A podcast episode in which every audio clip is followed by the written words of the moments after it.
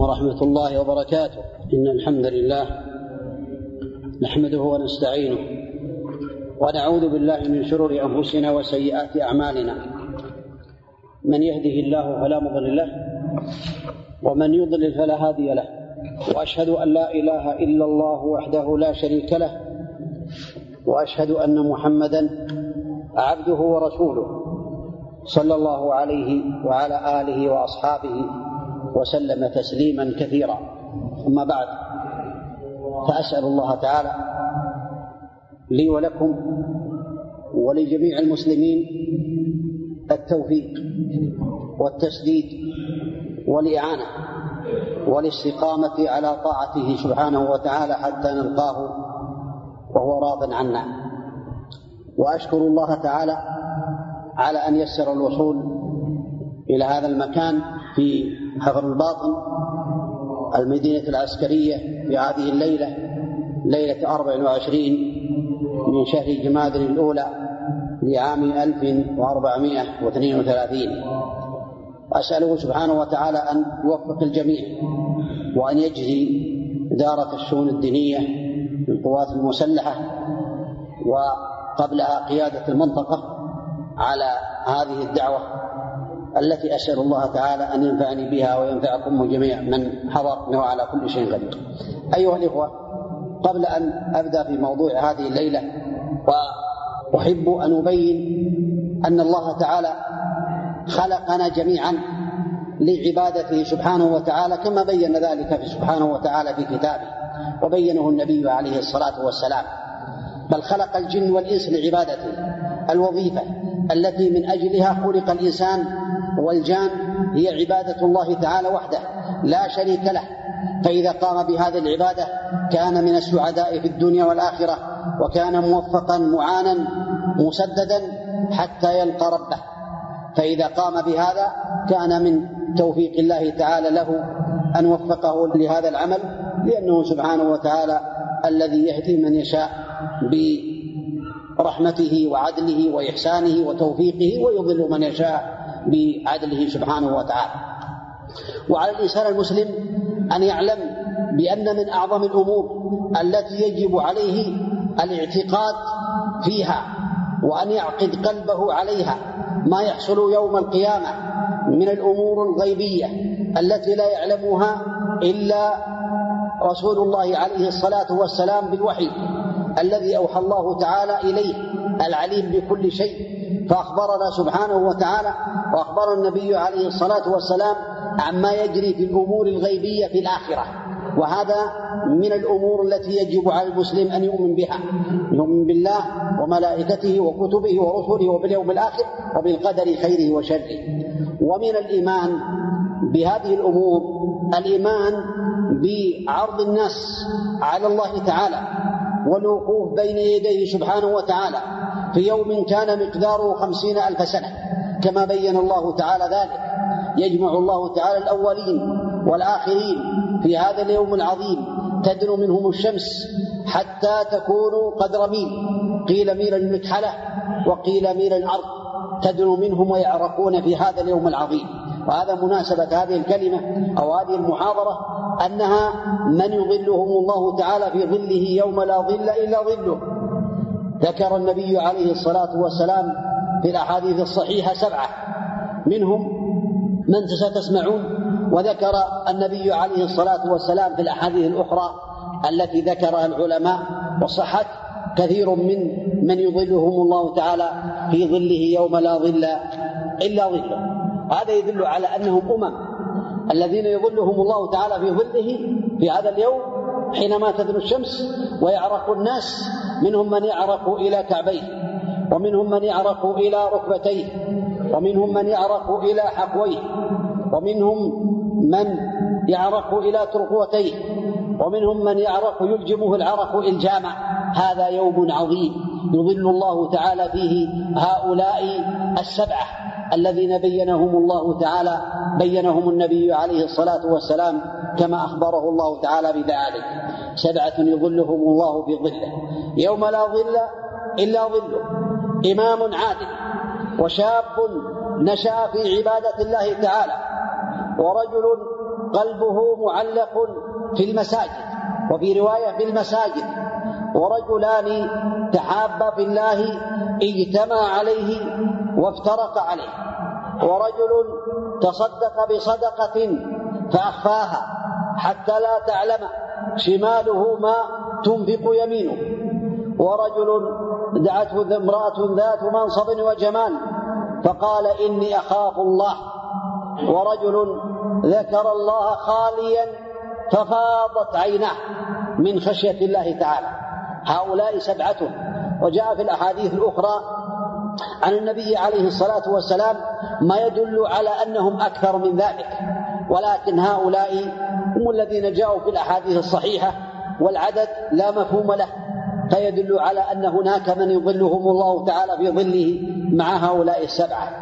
منهم كما بين النبي عليه الصلاة والسلام من أنظر معسرا أو وضع عنه أظله الله في ظله يوم لا ظل إلا ظله. هذا يدخل زيادة على السبعة. إذا هذا أصبحوا الآن السابع ثامن التاسع.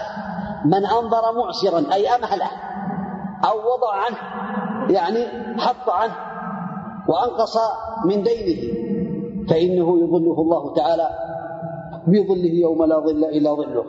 هذا الحديث رواه مسلم. كذلك جاء في الحديث الآخر عن سهل بن حنيف رضي الله عنه قال قال رسول الله صلى الله عليه وسلم من أعان مجاهدا في سبيل الله أو غارما في عسرته أو مكاتبا في رقبته أظله الله في ظله يوم لا ظل إلا ظله. هذا يعني الثاني عشر. هؤلاء أصبحوا اثنى عشر. بهذه الأحاديث الصحيحة التي ذكرها العلماء رحمهم الله تعالى. وكذلك ما ثبت في حديث عمر بن الخطاب رضي الله عنه أنه قال قال رسول الله صلى الله عليه وسلم من أظل رأس غاز يعني جعل له ظلالا يظله. من أظل رأس غاز أظله الله يوم القيامة في ظله ومن جهز غازيا فله أجره ومن بنى لله مسجدا يذكر فيه اسم الله بنى الله له بيتا في الجنة. هكذا فصاروا أربعة عشر. لكن من هؤلاء الأمة أمم يعني أمة من الأئمة العادلين وأمة ممن يعني نشأ في عبادة الله تعالى وأمة ممن ذكر الله خاليا فوضع على حسب هؤلاء على حسب هؤلاء السبعة. فالإمام العادل لا شك أن الله تعالى يظله في ظله يوم لا ظل إلا ظله. والإمام العادل هو الإمام الأعظم ويدخل معه من ولاه الله تعالى ولاية من أمور المسلمين. يدخل مع هذا الإمام الأحاديث الأخرى.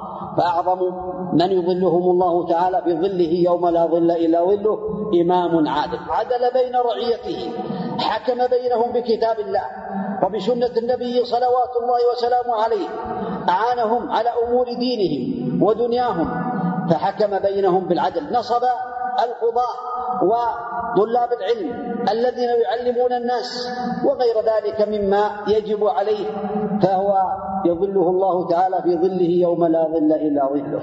وهو يكون ممن يكونون على يمين الرحمن في يوم القيامة في ظل الله تعالى. فإنه قد ثبت في الحديث الصحيح عن النبي عليه الصلاة والسلام أنه قال في الإمام العادل بين الإمام العادل بأنه يكون عن يمين الرحمن. كما قال النبي عليه الصلاة والسلام إن المقسطين عند الله على منابر من نور يوم القيامة الذين يعدلون في حكمهم وأهليهم وموالوهم رواه مسلم. إذا هذا يدل على أنه يدخل مع الإمام الأعظم أئمة كثير من غيره.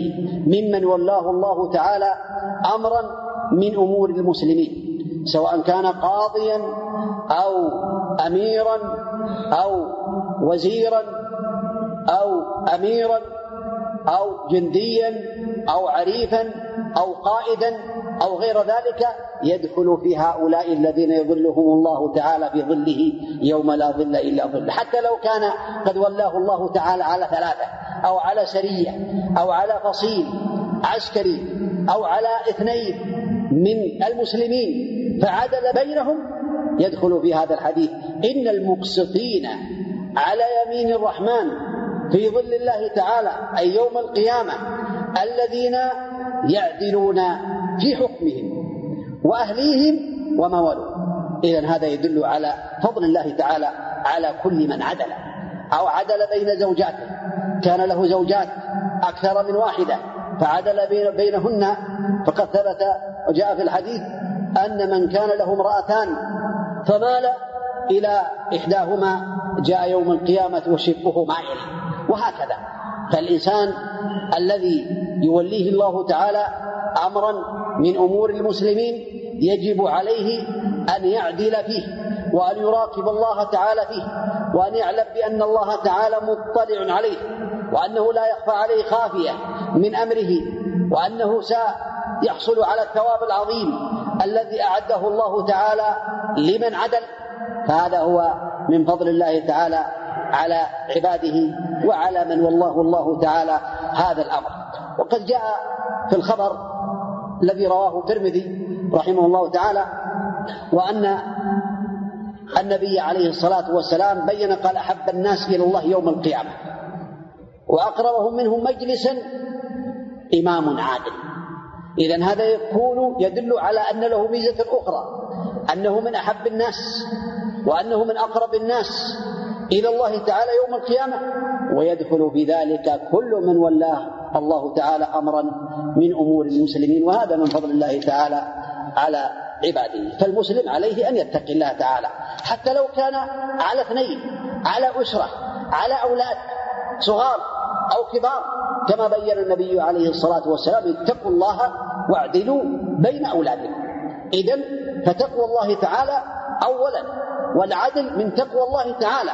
الخلاصة أن على الإنسان أن يعلم أن من ولاه الله تعالى أمرا من أمور المسلمين فعدل بينهم فإن الله تعالى يظله في ظله يوم لا ظل إلا ظله يوم يعرق الناس في هذا اليوم العظيم الذي سمعتم طوله وأنه خمسين ألف سنة كما بين الله تعالى ذلك في الكتاب العزيز. الثاني الشاب الذي نشأ في عبادة الله شاب نشأ في عبادة الله تعالى وقلبه معلق بهذه العبادة. من الصغر. ولهذا ذكر ابن رجب رحمه الله تعالى في كتابه فتح الباري بشرح صحيح البخاري. هذا كتاب آخر غير فتح الباري للإمام ابن حجر رحمه الله تعالى. ذكر أن الشباب نوع أو فيه جزء من الجنون. من الجنون. لأن الشاب قد يكون عنده نوع من الجنون فمن وفقه الله تعالى لعبادة الله تعالى فإنه سيجاهد نفسه وسيجد حرا في قلبه.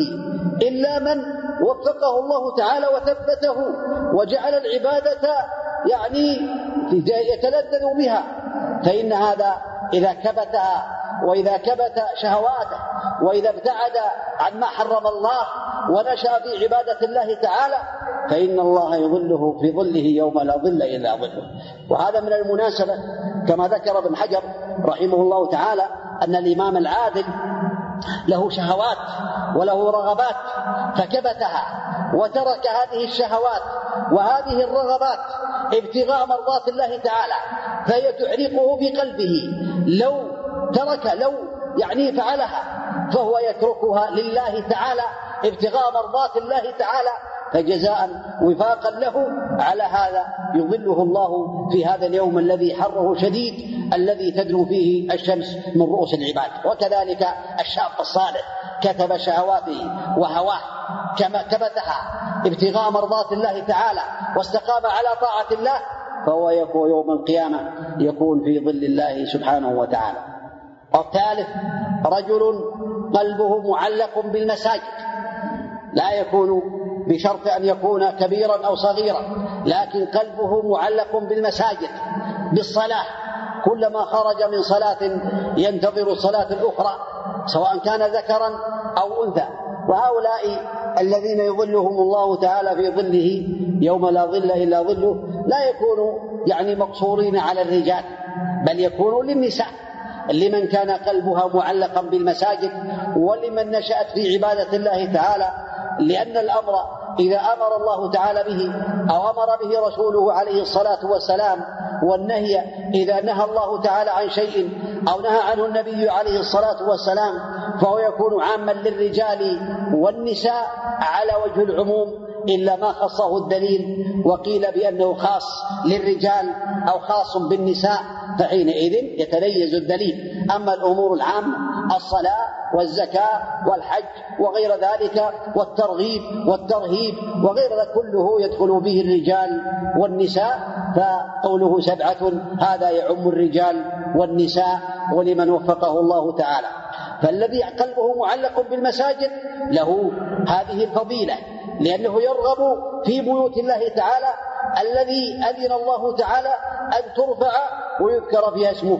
قلبه معلق بها يحب أن يذهب إليها يحب أن يأتي إليها وليس معنى ذلك أن قلبه معلق بالمساجد أنه يبقى في المسجد ولا يخرج منه. ابدا يعتكف ابدا. لا. قلبه معلق بالمساجد بحيث ينتبه للصلاة التي تلي الصلاة وينتظر الوقت الذي يذهب فيه إلى الصلاة لا يفوته عن ذلك ولا ينسى وإنما قلبه معلق بالمساجد قد وفقه الله تعالى لذلك وهو من باب أولى ممن يدخلون في قول النبي عليه الصلاة والسلام إن الله في الذين أعد الله لهم تعالى أعد الله لهم تعالى النزل الضيافة.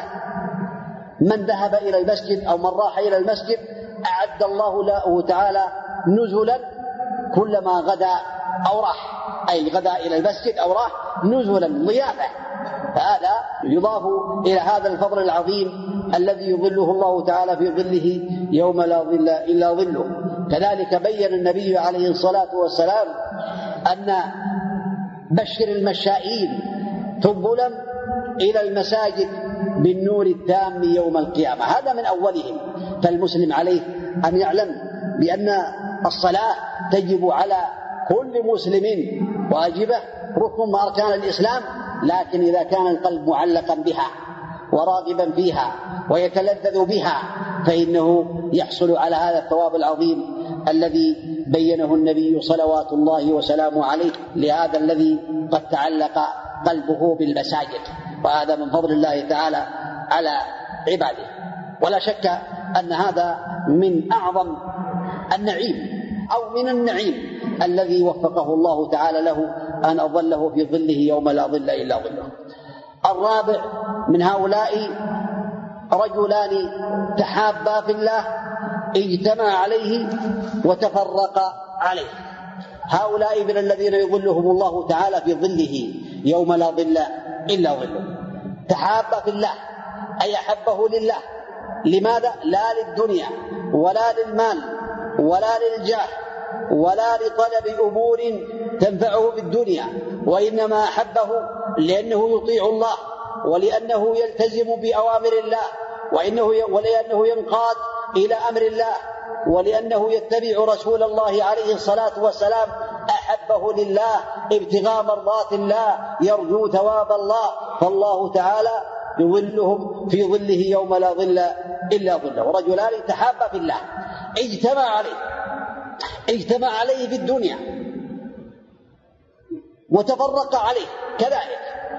استمر على ذلك حتى تفرقا إما بالموت وإما بالسفر وإما بتغيير المكان والبلدة فاستمر على محبة الله تعالى حتى تفرق ويحتمل كما ذكر ابن رجب رحمه الله تعالى أنهما اجتمع عليه أي كان السبب في اجتماعهم على محبة الله تعالى طاعة الله وتفرق عليه أي إذا أحدث أحدهما شيئا مما يقدح للدين أو ينقص في طاعة الله تعالى افترق عليه. إذا كانت المحبة لله وكان الافتراق من أجل الله تعالى. ولهذا أظلهم الله تعالى في ظله يوم لا ظل إلا ظله. قد ثبت في الحديث أن النبي عليه الصلاة والسلام قال من أحب لله وأبغض لله ومنع لله فقد استكمل الإيمان. من أحب لله وأبغض لله وأعطى لله ومنع لله فقد استكمل الإيمان. رواه أبو داود رحمه الله تعالى في سننه.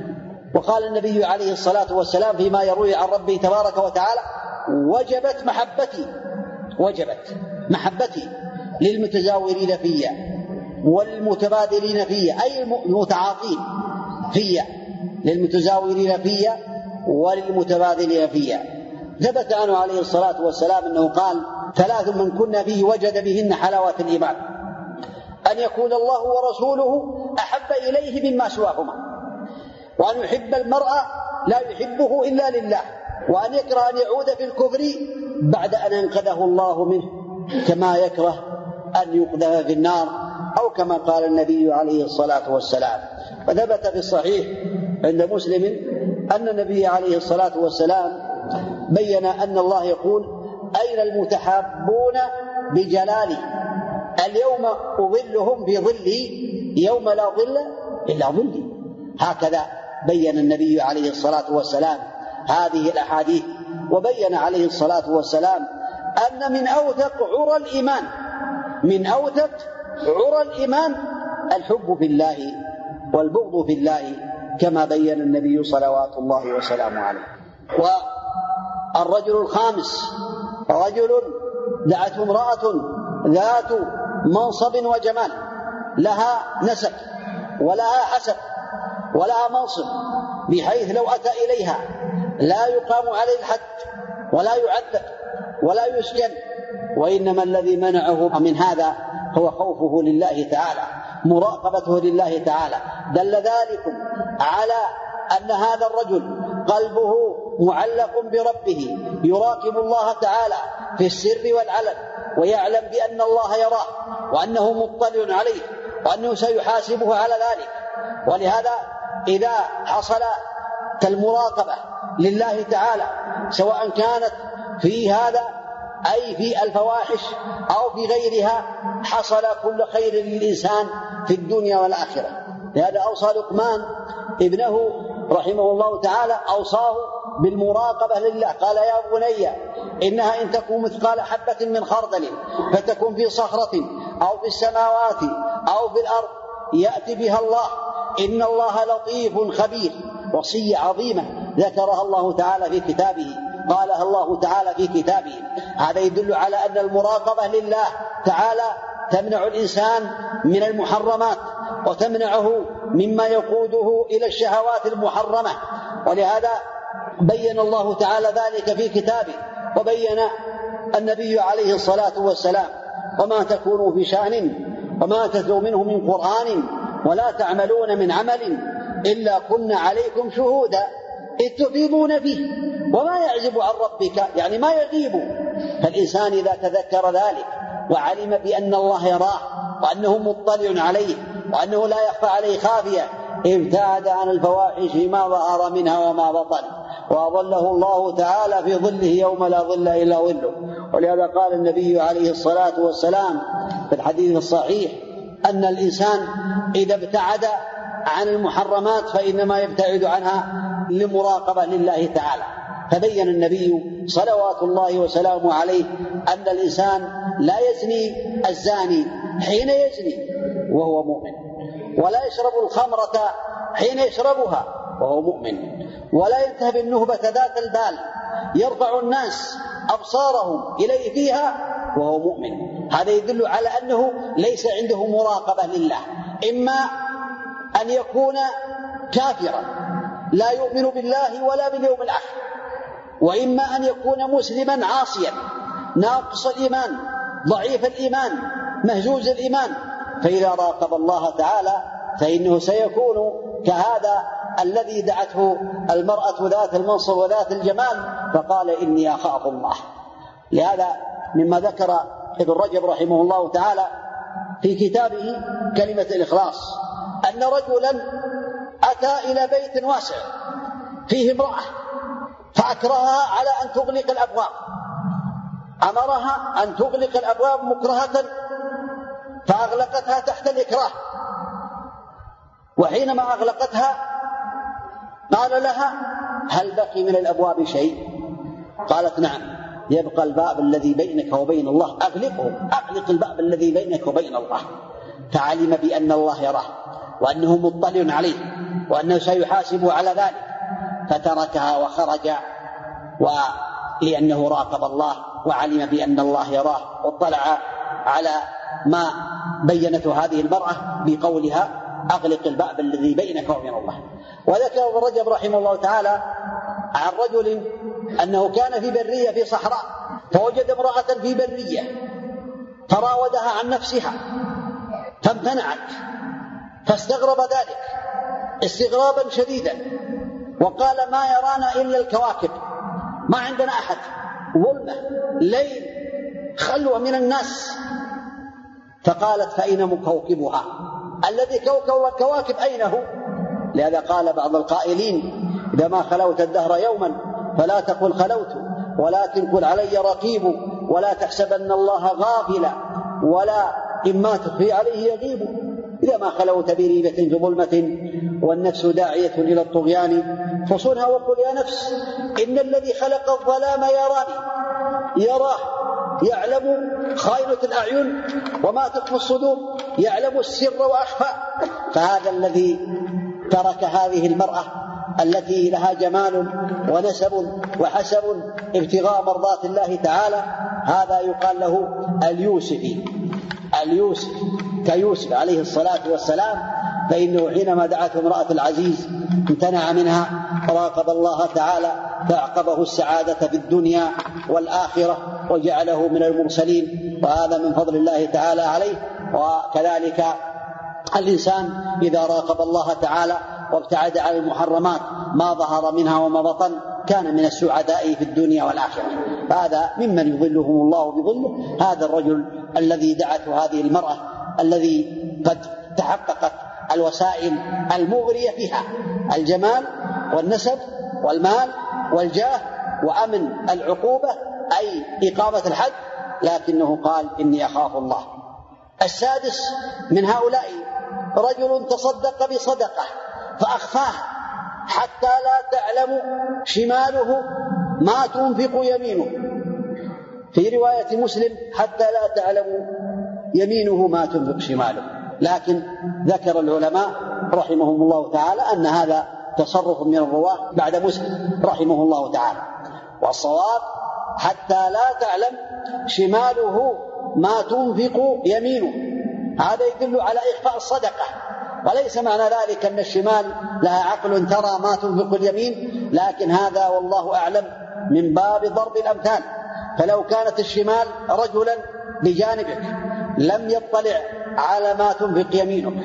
هذا ابتغاء مرضات الله تعالى. يريد أن ينفق ابتغاء مرضات الله تعالى.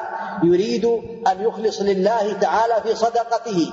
فهذا يحصل على الثواب العظيم وأن الله يظله في هذا اليوم العظيم الذي يعرق فيه الناس على حسب أعمالهم حتى بعضهم يلجمه العرق إلجاما وهو في ظل الرحمن سبحانه وتعالى يتمتع بهذه النعمة العظيمة لخوفه من الله ولمراقبته لله في إخلاصه وصدقه مع الله تعالى.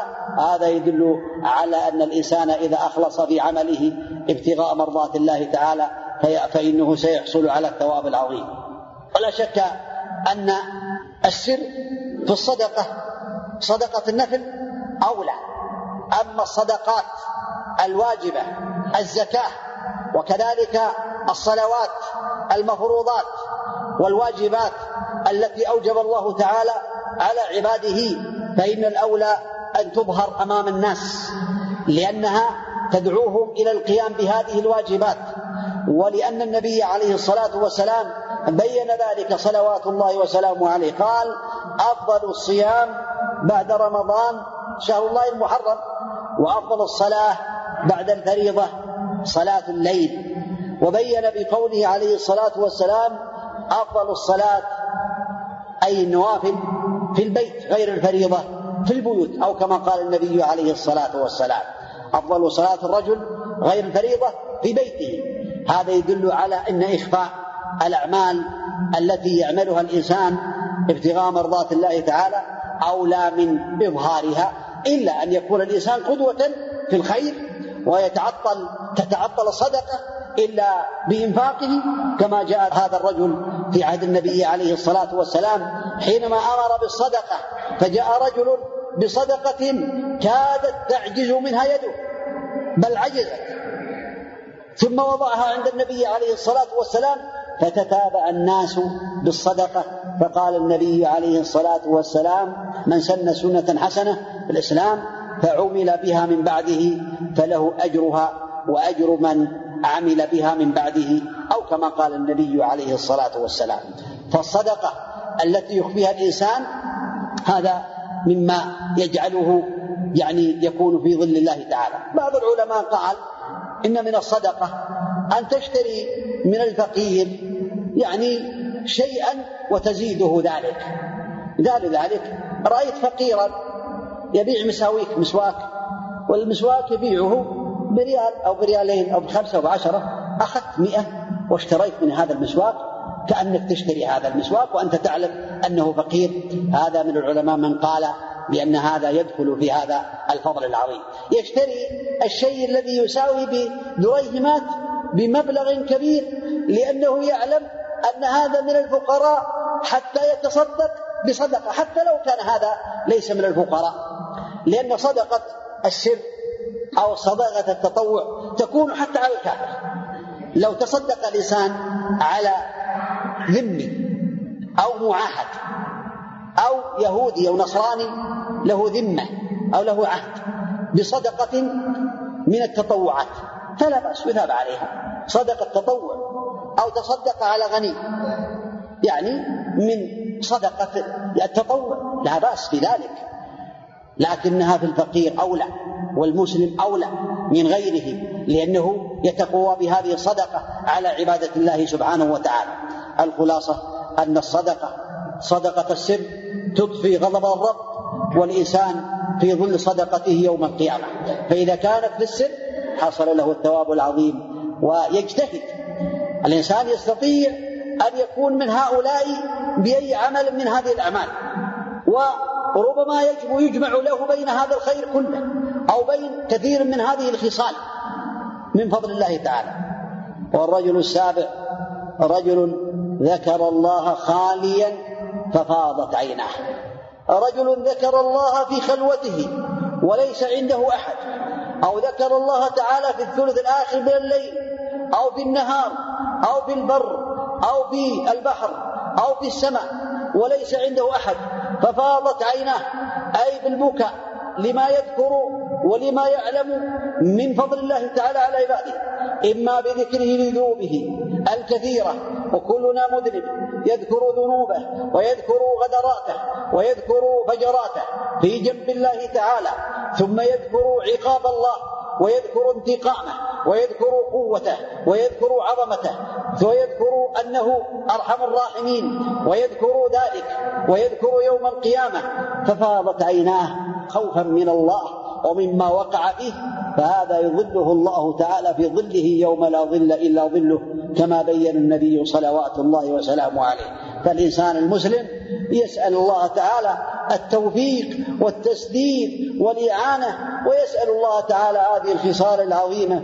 قد جمعها ابن حجر رحمه الله تعالى كما سمعتم في الأحاديث واوصلها إلى أربعة عشر خصلة قال ثبتت بها الأحاديث بأسانيد جياد وسمعتموها وذكر أحاديث أخرى فيها ضعف لكن هذه الأربعة عشر التي سمعتموها هي أثبت ابن حجر رحمه الله تعالى غير السبعة قول النبي عليه الصلاة والسلام من أنظر معسرا أو وضع عنه أظله الله في ظله يوم لا ظل إلا ظله.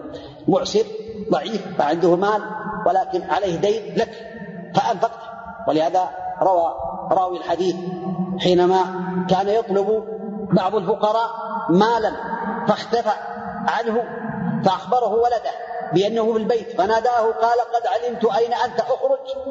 فخرج عليه فقال لماذا تختبي قال لأني ليس عندي شيء وأخشى أن أكذب عليك أو أعدك فأخلف. قال فتحلفه بالله تعالى حتى حلف له ثم أخذ الورقة وطمسها لهذا الحديث. يعني أخفى هذا الدين. أي وضعه من أنظر معسرا يعني أمهله أو وضع عنه سواء كان وضع كله أو بعضه. فإن الله يظله في ظله يوم لا ظل إلا ظله. فعليك يا عبد الله وعلي وعلى كل مسلم أن يرغب في هذا الخير العظيم وهذا الثواب العظيم وهذا الظل الذي يظل الله تعالى فيه عباده يوم القيامة. وعليك أن تلتزم بطاعة الله وطاعة النبي صلوات الله وسلامه عليه. فإن من أسباب الخير ومن أسباب التوفيق لهذه الخصال ولغيرها لإظلال الله تعالى في ظله يوم لا ظل إلا ظله الالتزام بطاعة الله وطاعة النبي صلوات الله وسلامه عليه والمحافظة على الواجبات التي أوجب الله على عباده من الصلوات الخمس والقيام بما أوجب الله من بر الوالدين والإحسان إلى الجيران وعدم الغش في المعاملات والقيام بما يحبه الله تعالى والابتعاد عما يبغضه الله تعالى. يبشر الخير الإنسان بالخير في الدنيا والآخرة.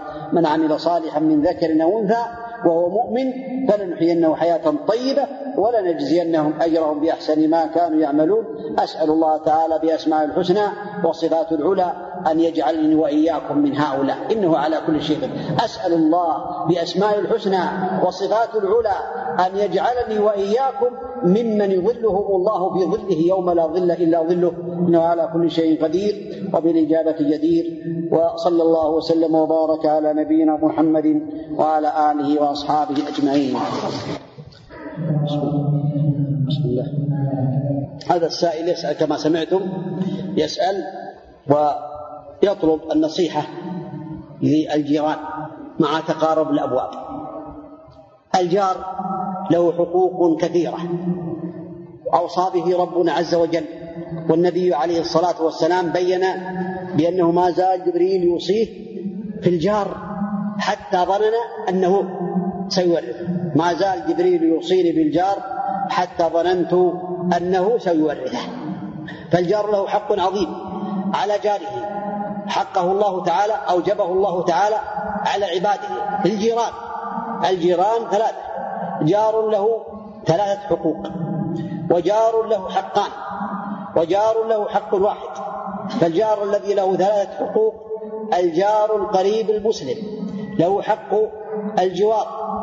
وله حق الإسلام وله حق القرابة والجار الذي له حقان جار ومسلم حق الإسلام وحق الجوار والجار الذي له حق واحد جار الكافر له حق الجوار قد بين النبي عليه الصلاة والسلام أن الجار يجب عليه أن يحسن إلى جاره ثبت أنه عليه الصلاة والسلام قال في الإحسان إلى الجيران صلوات الله وسلامه عليه وبين أن الجار الذي يغدر بجاره ليس بمؤمن كامل الإيمان بل ناقص الإيمان لأنه خان جاره. والله لا يؤمن والله لا يؤمن والله لا يؤمن. من يا رسول الله؟ قال من لا يمن جاره بوائقه يخشى منه يخاف منه. هذا يدل على أن الجار له حقوق كثيرة. ثبت أن النبي عليه الصلاة والسلام قال أحسن الجيران أو أفضل الجيران أو كما قال عليه الصلاة والسلام عند الله تعالى أحسنهم لجاره. وأحب الجيران أو أحب الأصحاب إلى الله تعالى خيرهم لصاحبه أو خير الجيران أو كما قال عليه الصلاة والسلام. فالجار له حق على جاره. ولا شك أن الجيران كما ذكر العلماء هم من يسمع النداء. من يسمع النداء ويصلي معك في المسجد فله هذا من الجيران وقيل بأنه أربعون بيتا من كل ناحية. أربعون بيتا من كل جهة من جهات بيتك. أربعون بيتا من الشرق وأربعون بيتا من الغرب وأربعون بيتا من الشمال وأربعون بيتا من الجنوب. هذا قيل هؤلاء الجيران. فالخلاصة الجار له حق على جاره وعلى الجار أن يعلم بأن أكثر المشاكل التي تحصل بين الجيران هي بسبب الأولاد وبسبب النساء. فعلى الإنسان إذا حصل بين الأولاد مشاغبات أو بعض الأمور يصبر ويحتسب أو بين النساء يصلح الأمور بالكلام الطيب أو بالعفو والإحسان الخلاصة أن حق الجار على جاره حق عظيم وأوجبه الله تعالى وأوجبه النبي صلوات الله وسلامه عليه. نعم.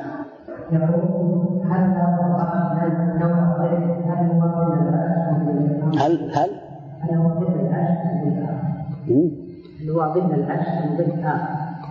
ورد في بعض الأحاديث بانها ظل عرش الرحمن لكني متوقف عن ذلك حتى يثبت الحديث. الأحاديث الصحيحة تقول في ظل الله تعالى. وصفات الله تعالى تثبت كما جاءت في الاحاديث تثبت كما جاءت من غير تحريف ولا تعطيل ولا تكييف ولا تمثيل فظل الله تعالى ظل يليق بجلاله ليس كظل البشر. ظل الله تعالى. أما إذا ثبت الحديث بأنه ظل عرشه إنه قد جاء فيه أحاديث لكن تحتاج إلى عناية والنظر في اسانيدها من أهل العلم والمتخصصين بذلك.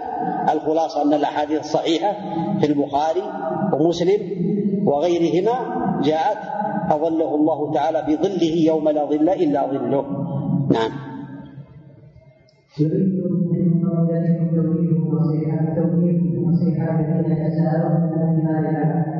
في أكل المال العام.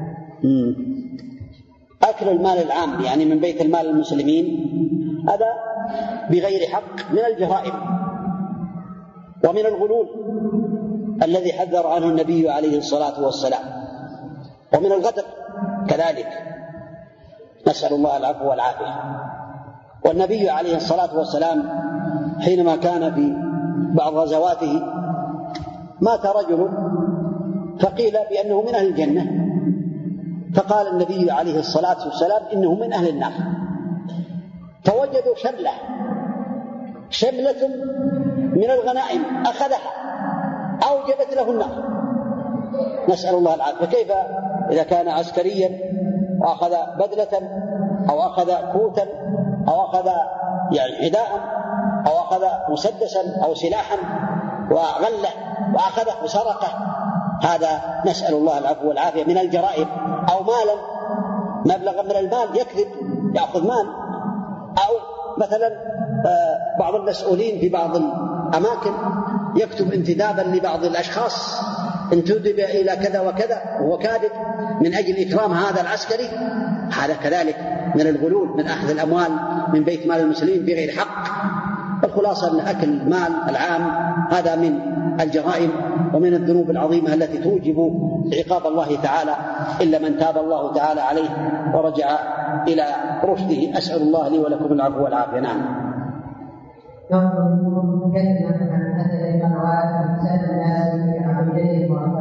لا شك أن هذه القنوات في الغالب أنها من الأسلحة ذوات الحدين. إن استخدمها الإنسان في طاعة الله تعالى نفعت وإن استخدمها في معصية الله ضرت والظاهر عليها الآن بأنها كلها في المعاصي إلا من عصم الله. حتى ولو عرض فيها الخير فإنه يعرض مع الموسيقى ومع الصور الخليعة وصور النساء. فالحل لذلك أن الإنسان يستعين بالله تعالى ولا يدخل هذه الأمور في بيته لأنها من الأمور التي لا يستطيع أن يسيطر ولا يستطيع أن يضبطها مطلقا. وإنما النجاة الابتعاد عنها وعن إدخالها فإن عجز عن ذلك فعليه أن يأخذ الخير ويبعد الشر ولكنه لا يستطيع لأنه لا يكون موجودا في البيت دائما ولكن سيغلب على أمره وهذا شر نزل في الناس وينقل الشرك يدخل البيت. عباد القبور يدخلوا البيوت الآن عندنا. الرافضة الذين يسبون أصحاب النبي عليه الصلاة والسلام وعائشة يدخلون في بيوتنا. من أين أتونا؟ ننظر إليهم في هذه الشاشات التي أشتريناها بنقودنا. فعلى المسلم أن يتقي الله تعالى في نفسه وأن يبعد هذه الوسائل المضرة من بيته. نعم. هناك مما يجعل الكثير من أولياء يقضي اوقاته فيها لاهيا على الناس واسرته هل من بارك الله سمعتم هذا يقول لنا في هذه المنطقة يعني بعض الاستراحات وفي كل المناطق إلا من؟ إلا القليل استراحات في البرية أو في الصحراء. يذهب ويترك أهله. يعني يتركهم في بيوتهم ويذهب هناك. هذا أولا عليه أن يعلم بأنه مسؤول عن أسرته وعن من ولاه الله تعالى أمره. فإن النبي عليه الصلاة والسلام قد بين صلوات الله وسلامه عليه بقوله ما من عبد استرعاه الله رعية يموت يوم يموت وهو غاش لرعيته إلا حرم الله عليه الجنة. فأنت مسؤول عن أهلك مسؤول عن أسرتك مسؤول عن نفسك أنت مسؤول عن جيرانك. بالأمر المعروف والنهي عن المنكر بالكلام الطيب بالإحسان بالهدية بغير ذلك. أسأل الله لي ولكم العفو والعافية في الدنيا والآخرة. نعم.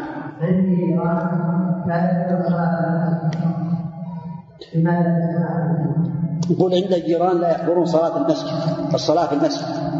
أولا هذه منطقة عسكرية والعسكريون معروفون. بالقوة وبالصلابة في الخير إن شاء الله تعالى.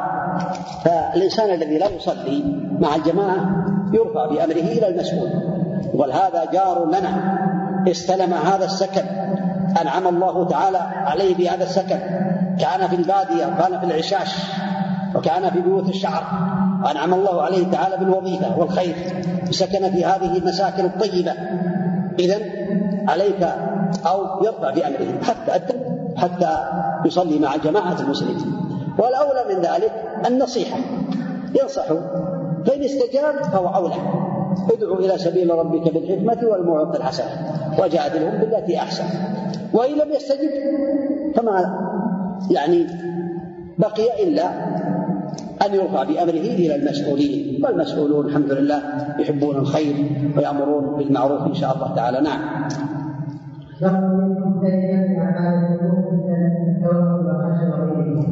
على كل حال أعمال القلوب القلب هو يعني إذا صلح صلح الجسد كله وإذا فسد فسد الجسد كله كما بين النبي عليه الصلاة والسلام. قال ألا وإن في الجسد مضغة إذا صلحت صلح الجسد كله وإذا فسدت فسد الجسد كله ألا وهي القلب. فصلاح القلب هو بقراءة القرآن. وبأحاديث سماع حديث النبي عليه الصلاة والسلام. ويستطيع الآن والحمد لله الإنسان يستمع القرآن من الإذاعة في السيارة في الطريق في البيت. يستمع ما يصلح قلبه ويبتعد عما يفسد قلبه من الغنى والغيبة والنميمة والقيلة القالة بين الناس ويعمل بالأعمال التي تعينه على هذا القلب. منها أن النبي عليه الصلاة والسلام قال صيام شهر الصبر وثلاثة أيام من كل شهر يذهبن وحر الصدر. غله وغشه وحسده يذهبه صيام ثلاثة أيام من كل شهر مع رمضان. ومع ذلك الدعاء. تدعو الله تعالى أن يصلح قلبك وعملك. ولهذا كان النبي عليه الصلاة والسلام يقول يا مقلب القلوب ثبت قلبي على دينك. يا مصرف القلوب صرف قلوبنا على طاعتك. القلوب بين إصبعين من أصابع الرحمن يقلبها كيف يشاء.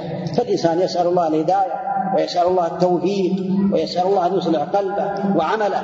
هذا يوفق إن شاء الله لكل خير بإذن الله تعالى لأن الله تعالى قال وإذا سألك عبادي عني فإني قريب أجيب دعوة الداعي إذا دعا. نعم. يقول في دور ثلاثة عشر عاما أسأله عن استحبابه في اعتماده صلاة الليل يحيى يصلي في البيت جزاك الله هذا يقول ابنه يعني له ثلاثة عشر عاما فهل يلزمه أن يصطحبه معه إلى المسجد أو يبقى في البيت؟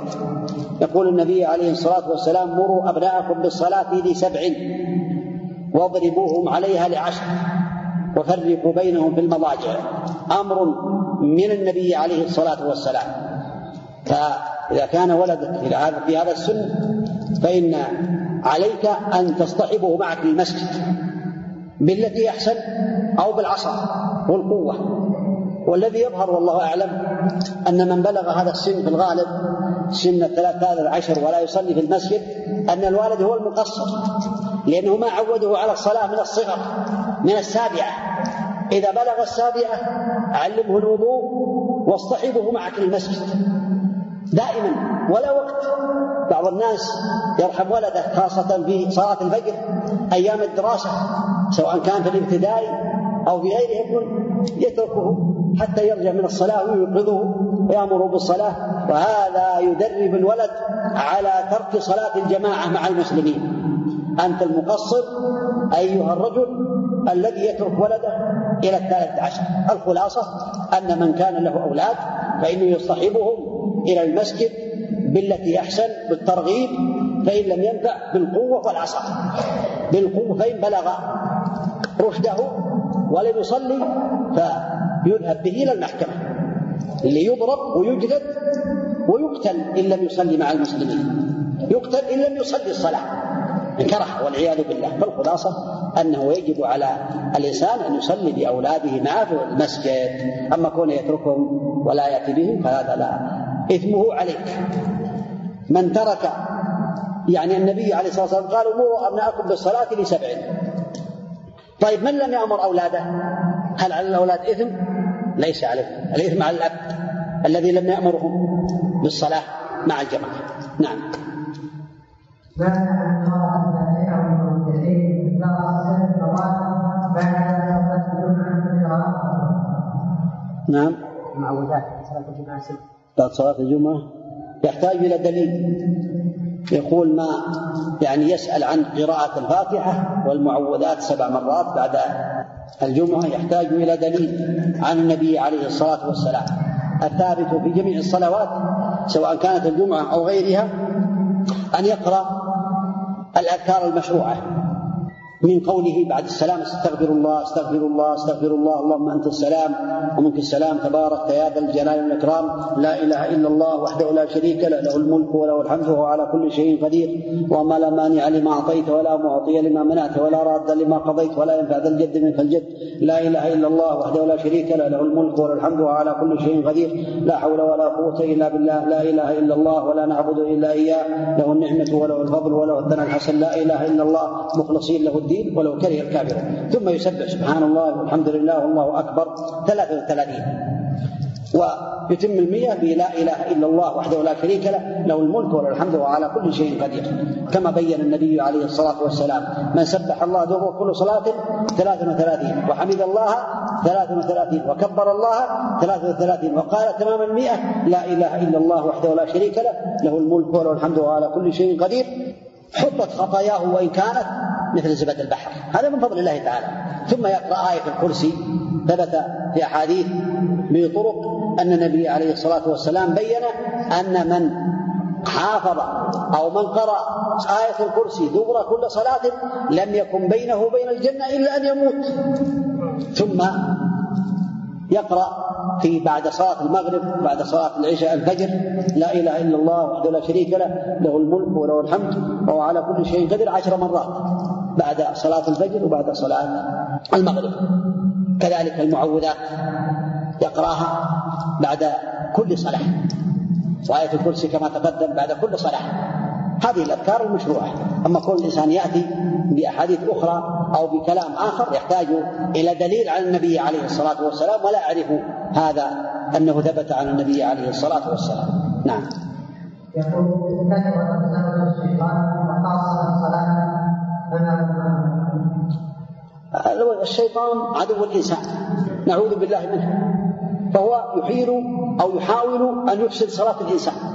أولا يجتهد أن يضل الإنسان عن دين الله فإن عجز اجتهد بأن يبطل عبادته بالوساوس والتخيلات وخروج القلب من الصلاة إلى خارجها. قد ثبت عن النبي عليه الصلاة والسلام أن الإنسان إذا كان في صلاته فإنه قبل وجه ربه فلا ينصرفن فينصرف الله عنه. نسأل الله العفو والعافية. الإنسان إذا كان في صلاته عليه أن يجاهد نفسه يجاهد هذا العدو المبين.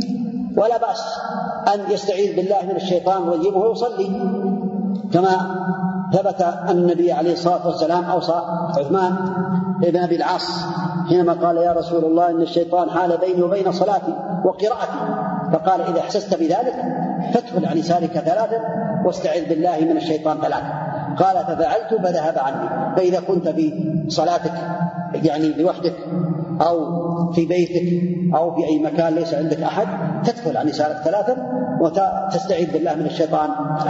أما إذا كنت في الصف مع الجماعة فلك أن تستعيذ بالله من الشيطان لأنه هو الذي يوسوس في صدرك ويريد أن يضلك في هذه الصلاة. نسأل الله العفو والعافية. ويعينك على ذلك أن تذكر المعاني التي تقرأ في الصلاة. إذا كانت في الفاتحة أو كانت في غيرها كما قال النبي عليه الصلاة والسلام فيما بينه عن الله تعالى قسمت الصلاة بيني وبين عبدي نصفين. فإذا قال العبد الحمد لله رب العالمين قال الله حمدني عبدي. فإذا قال الرحمن الرحيم قال الله مجدني عبدي. فإذا قال مالك يوم الدين قال الله أثنى علي عبدي. فإذا قال إياك نعبد وإياك نستعين قال الله هذا بيني وبين عبدي. فإذا قال اهدنا الصراط المستقيم صراط الذين أنعمت عليهم غير المغضوب عليهم ولا الضالين. قال الله هذا لعبدي ولعبدي ما سأل. إذا هذا يدل على أن الإنسان يخاطب ربه وأن الله سبحانه وتعالى يرد عليه في مخاطبته. إذا عليه أن يحضر قلبه في صلاته ويسأل الله التوفيق يسأل الله التوفيق يسأل الله أن يصلح قلبه وعمله ويجتهد. والله تعالى يقول والذين جاهدوا فينا لنهدينهم سبلنا. أسأل الله تعالى لي ولكم التوفيق والتسديد والإعانة وأن ينفعنا جميعا بما سمعنا. إنه على كل شيء قدير وبالإجابة جديد صلى الله وسلم وبارك على نبينا محمد وعلى آله وأصحابه أجمعين.